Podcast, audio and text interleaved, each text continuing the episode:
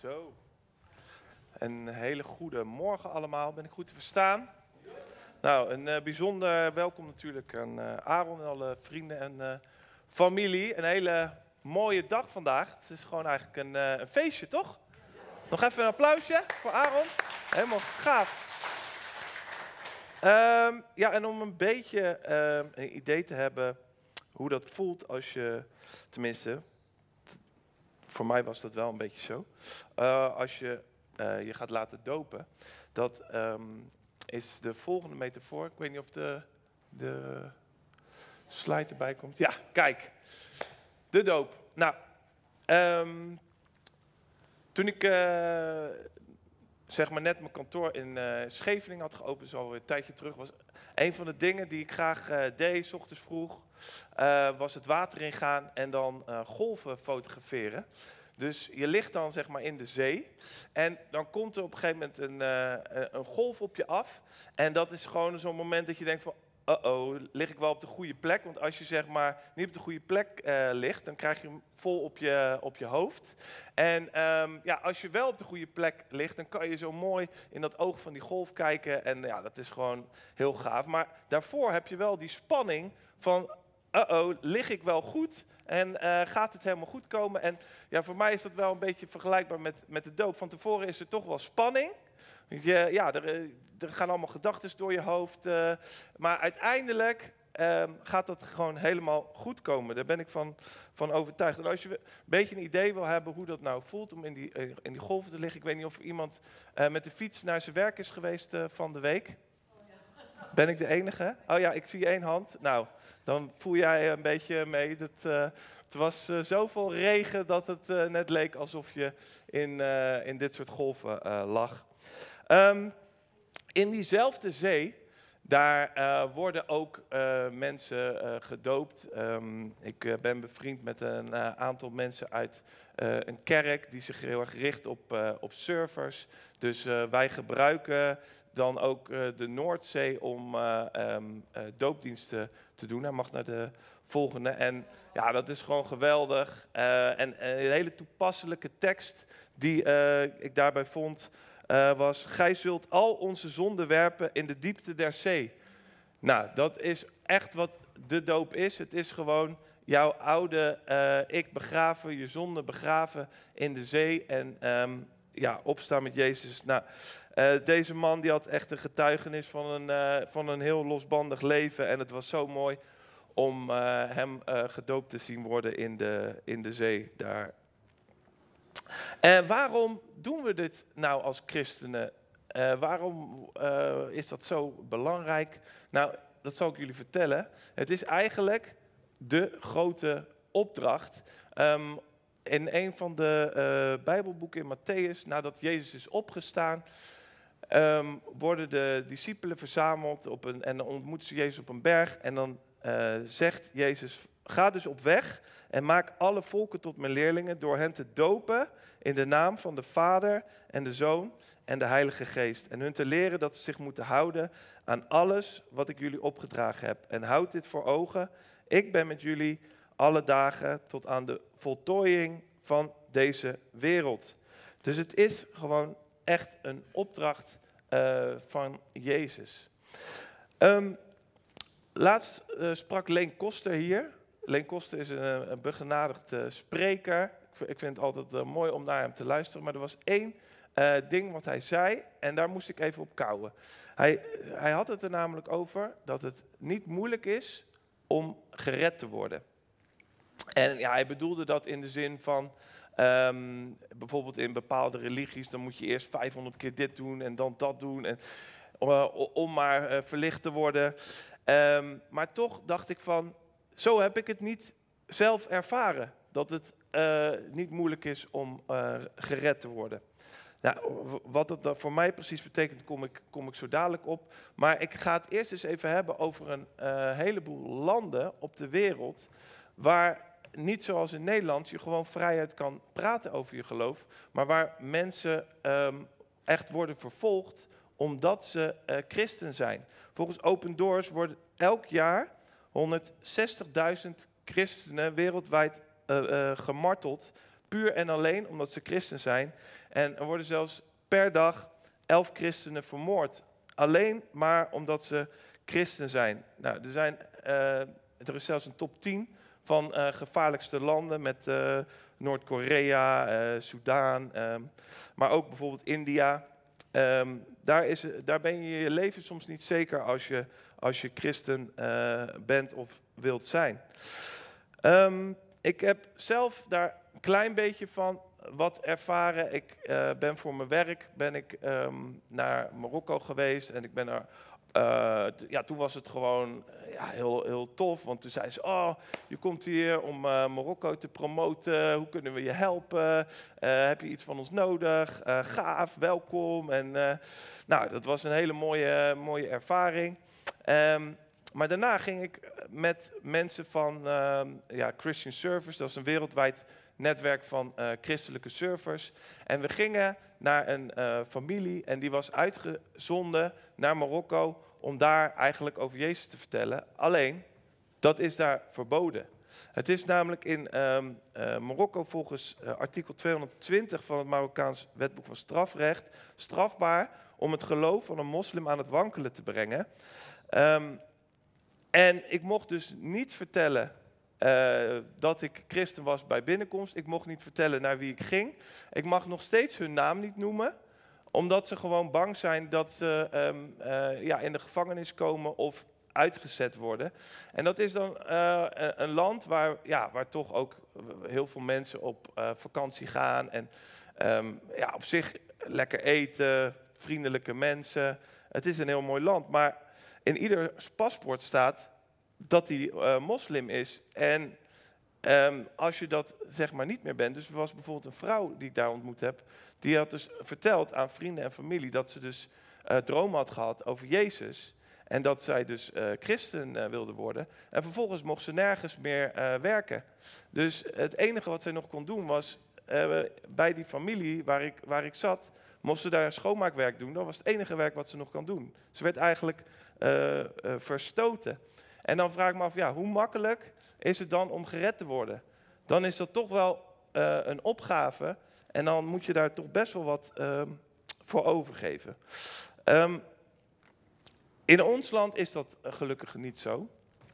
Um, maar waar ik, wat ik zelf heb ervaren in, mijn, in mijn jonge jaren was dat ik wel heel erg last had van groepsdruk. Ik, had zelf in de, uh, ik was zelf in de kerk, uh, had ik niet echt vrienden. Dus mijn vrienden waren vooral uh, buiten de kerk. En bijna niemand was gelovig. Dus ja, dat, dat, dat was iets, ja, ik, ik, ik, ik vond het maar raar om dan daarvoor uit te komen. En ik durfde dat eigenlijk niet. En um, ja, dat heeft mij wel heel erg tegengehouden om me, om me te laten dopen eigenlijk. Door eigenlijk de, de, de. Hij mag naar de, naar de volgende. Um, maar ik voel me gesterkt dat in de Bijbel uh, het verhaal natuurlijk is van Petrus, die ja, ook Jezus heeft uh, verlogend. We kennen allemaal het verhaal van uh, Petrus die bij het vuur zat en dat ze zeiden van, hé hey, maar jij bent toch een vriend van Jezus? En dat zei, uh, nou, volgens mij heb je mij voor iemand anders aangezien. En dat tot driemaal toe. En toen hoorde hij de haan kraaien. En die groepsdruk, dat is denk ik wel iets wat um, hier in ons land niet per se minder zal worden. Dat zal iets zijn wat um, steeds meer wordt. Ik heb wat onderzoeken gelezen. Ja, en onderzoeken die doen voorspellingen op basis van cijfers. Dus het is zeker niet zo dat het, dat het zo gaat zijn in de toekomst. Maar ik vond het wel interessant. De meeste mensen denken dat uh, de grootste groep over 30 jaar uh, op de wereld mensen zijn die niet gelovig zijn. Dat zijn de meeste mensen die denken van, nou, dat is de toekomst. De meeste mensen vallen van hun geloof af. Uh, maar de realiteit is dat wereldwijd het christendom groeit. En um, wat nog sterker groeit, is de islam. En het komt eigenlijk vooral doordat mensen in de islam heel veel kinderen krijgen. Dat is de voornaamste uh, reden voor de groei van de, van de islam. En eigenlijk de groep mensen die niet geloven, die krimpt daardoor procentueel gezien eh, over de tijd. Dus ja, dat is, misschien, dat is anders dan wat ik had verwacht. En het zijn maar voorspellingen, dus we moeten het zeker met een korreltje zout nemen. Maar ik moest er ook aan denken op het moment dat ehm, eh, een kennis van ons die vertelde dat, ja, dat ze uh, hun kinderen uh, lieten gaan gewoon naar een kinderdagverblijf. En er zaten ook heel veel islamitische mensen op dat kinderdagverblijf. En hun zoon die was dan bevriend en die werd op een gegeven moment gewoon gepest omdat hij niet in Allah geloofde. Het, het enige wat ik hiermee wil zeggen is, groepsdruk zal er zijn. Groepsdruk zal er zijn. En de vraag is, van waar gaan wij ons huis opbouwen? Ik heb op de volgende slide heb ik een, uh, een foto.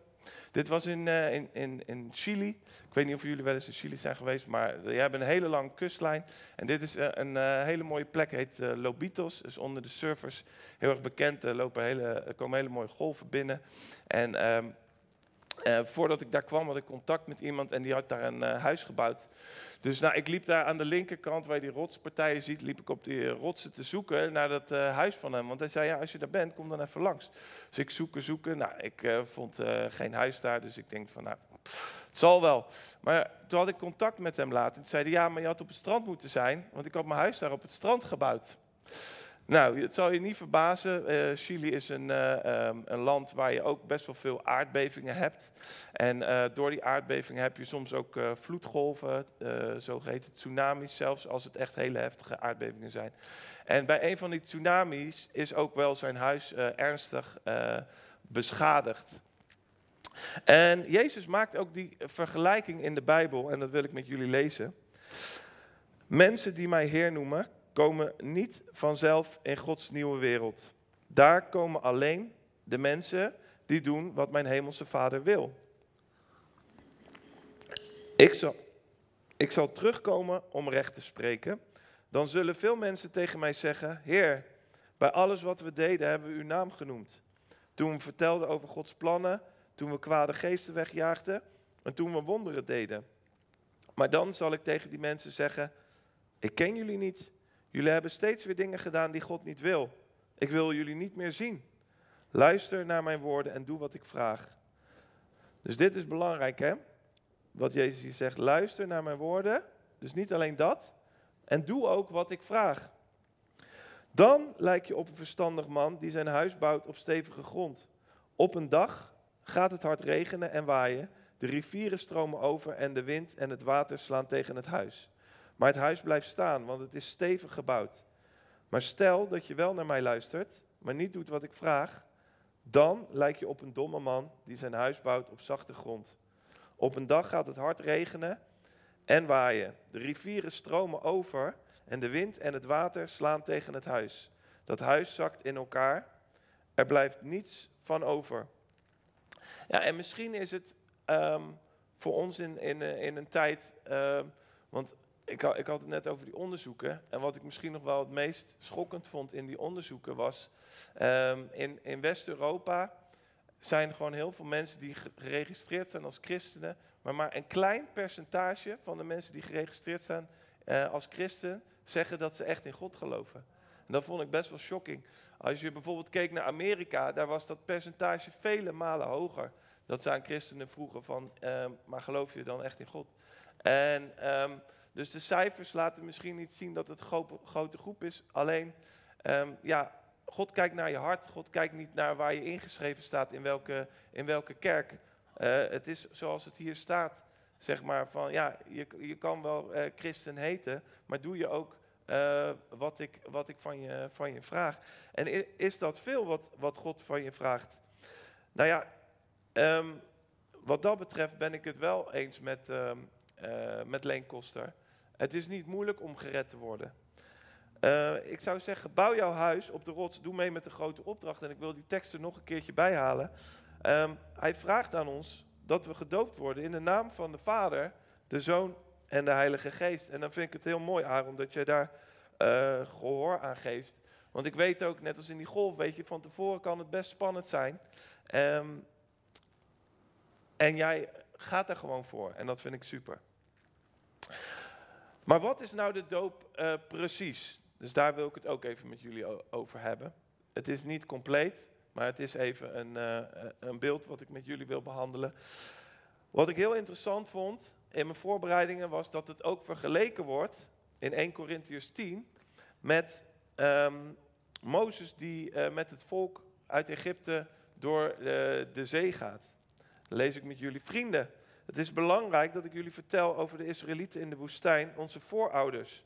Ooit, werden de Israëlieten allemaal beschermd door een wolk die boven hen hing. En allemaal liepen ze veilig over een pad door de zee. Het was alsof ze toen allemaal gedoopt werden in de naam van Mozes. Dus dit beeld van door die zee gaan, het laat gewoon zien van de doop is ook een bevrijding van slavernij. Van welke slavernij dan? Nou, de slavernij van zonde.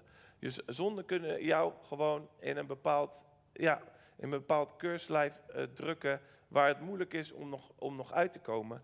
En um, door de doop word je daarvan bevrijd. Als ze, als ze door de zee zijn getrokken, komen, komt het volk in de, in de woestijn. Dus het is niet zo dat het vervolgens alleen maar um, rozengeur en, en maneschijn is. Ze hebben hele grote wonderen gezien. Ze zijn uh, ontzettend geholpen. Uh, maar toch in hun tijd in de woestijn wordt het toch wel heel moeilijk voor het, voor het volk. En zo is het ook wel bij ons. Als we gedoopt zijn, het is een hele belangrijke gebeurtenis in ons leven. Maar het wil niet zeggen dat we zonder problemen zullen blijven. Dat is zeker niet gezegd. En het volk vond het heel moeilijk om op God te vertrouwen. Um, op een gegeven moment begon het hele volk zelfs luid te klagen en ging daar de hele nacht mee door. De stemmen vormden één grote klaagzang aan het adres van Mozes en Aaron. Waren we maar in Egypte gestorven, zeiden ze. Of hier in de woestijn, dat nog liever dan het land binnentrekken dat voor ons ligt. De Heere zal ons daar laten omkomen en onze vrouwen en kinderen zullen slaven worden. Laten we hier vandaan gaan en terugkeren naar Egypte. Het is ook als je gedoopt bent soms verleidelijk om terug te vallen in oude patronen. Je ziet het hier ook uh, met, dat, met het volk. En maar waarom haal ik dit nou aan? Nou, omdat we ook na de doop van Mozes de doop uh, hebben die Jezus ons heeft uh, ingesteld. Jezus ging zelf daarin voor.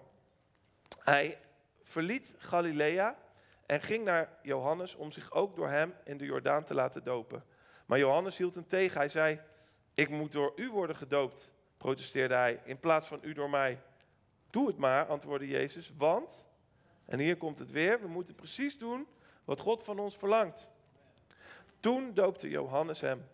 Meteen toen Jezus gedoopt was en uit het water kwam, scheurde de hemel open en Johannes zag dat de geest van God in de vorm van een duif op Jezus neerdaalde. Een stem uit de hemel zei, dit is mijn geliefde zoon, hij verheugt mijn hart. Ja, dit is natuurlijk een geweldig moment. En um, het gebeurt ook zeker dat mensen die gedoopt worden meteen volstrekt vervuld worden met de Heilige Geest. Maar er zijn ook verhalen in de Bijbel dat mensen gedoopt worden en later bij gebed, ze aan de handen wordt opgelegd, dat ze dan vervuld worden door de Heilige Geest. Dus het hoeft niet altijd zo te zijn dat dat meteen zo samenkomt. Um, ja, als ik, als ik uh, naar mezelf kijk, bij me, uh, toen ik zelf gedoopt werd, uh, heb ik wel echt een moment ervaren dat ik, ja, het was alsof de schellen van mijn ogen uh, vielen. In één keer teksten in de Bijbel, die snapte ik in één keer veel meer. En ja, dus ik had wel echt wel dat uh, gevoel, maar dat, daar zijn de ehm, eh, ervaringen wisselend in. Het is niet dat ieders geloofsleven het, hetzelfde is. Um, maar dan is het interessant, want dit is een heel mooi beeld van het volk in de woestijn. Vervolgens, na die doop, gaat Jezus de uh, woestijn in. De tekst is denk ik heel lastig te lezen, maar ik zal het jullie uh, voorlezen. Hij gaat 40 dagen uh, de woestijn in en vasten en ook ehm, volgens mij zelfs niet drinken als ik het goed heb. En um, ja, dan wordt hij dus verzocht. En eigenlijk wat Jezus daar doet, is voordoen, eigenlijk een masterclass van hoe gaan we om met verleidingen. En wat doet Jezus daar? Nou, ik lees het met jullie. Toen werd Jezus door de geest weggeleid naar de woestijn om verzocht te worden door de duivel. En nadat hij veertig dagen en veertig nachten had gevast, kreeg hij tenslotte honger. En de verzoeker kwam bij hem en zei, als u Gods zoon bent, zeg dan dat deze stenen broden worden. Maar hij antwoordde en zei, er staat geschreven, de mens zal niet van brood alleen leven, maar van elk woord dat uit de mond van God komt. Dus Jezus doet hier gewoon voor van hoe je met verleidingen om kan gaan. En tevens wordt ook getoond dat na de doop zal er zeker nog verleiding zijn. Het is niet zo dat na de doop dat alles voor je wordt afgeschermd en uh, dat je in één keer een robot wordt en dat je hele leven goed is. Nee, God heeft ons uh, mensen gemaakt die kunnen kiezen. En dat is heel mooi. Maar dat, dat vraagt ook liefde van ons naar God toe. Van, hij heeft heel veel voor ons gedaan, wat doen wij voor God? En hij wil je zeker helpen en hij helpt je ook door, uh, door zijn woord. En dat is ook wat Jezus hier doet. Bij elke verleiding die uh, de duivel geeft, um, komt Jezus eigenlijk met een Bijbeltekst. Dus hij gebruikt eigenlijk, hij laat zien dat je de Bijbel moet lezen en dat daarin um, toch wel heel veel van de antwoorden staan hoe je, aan die, uh, hoe je die verleidingen kan weerstaan.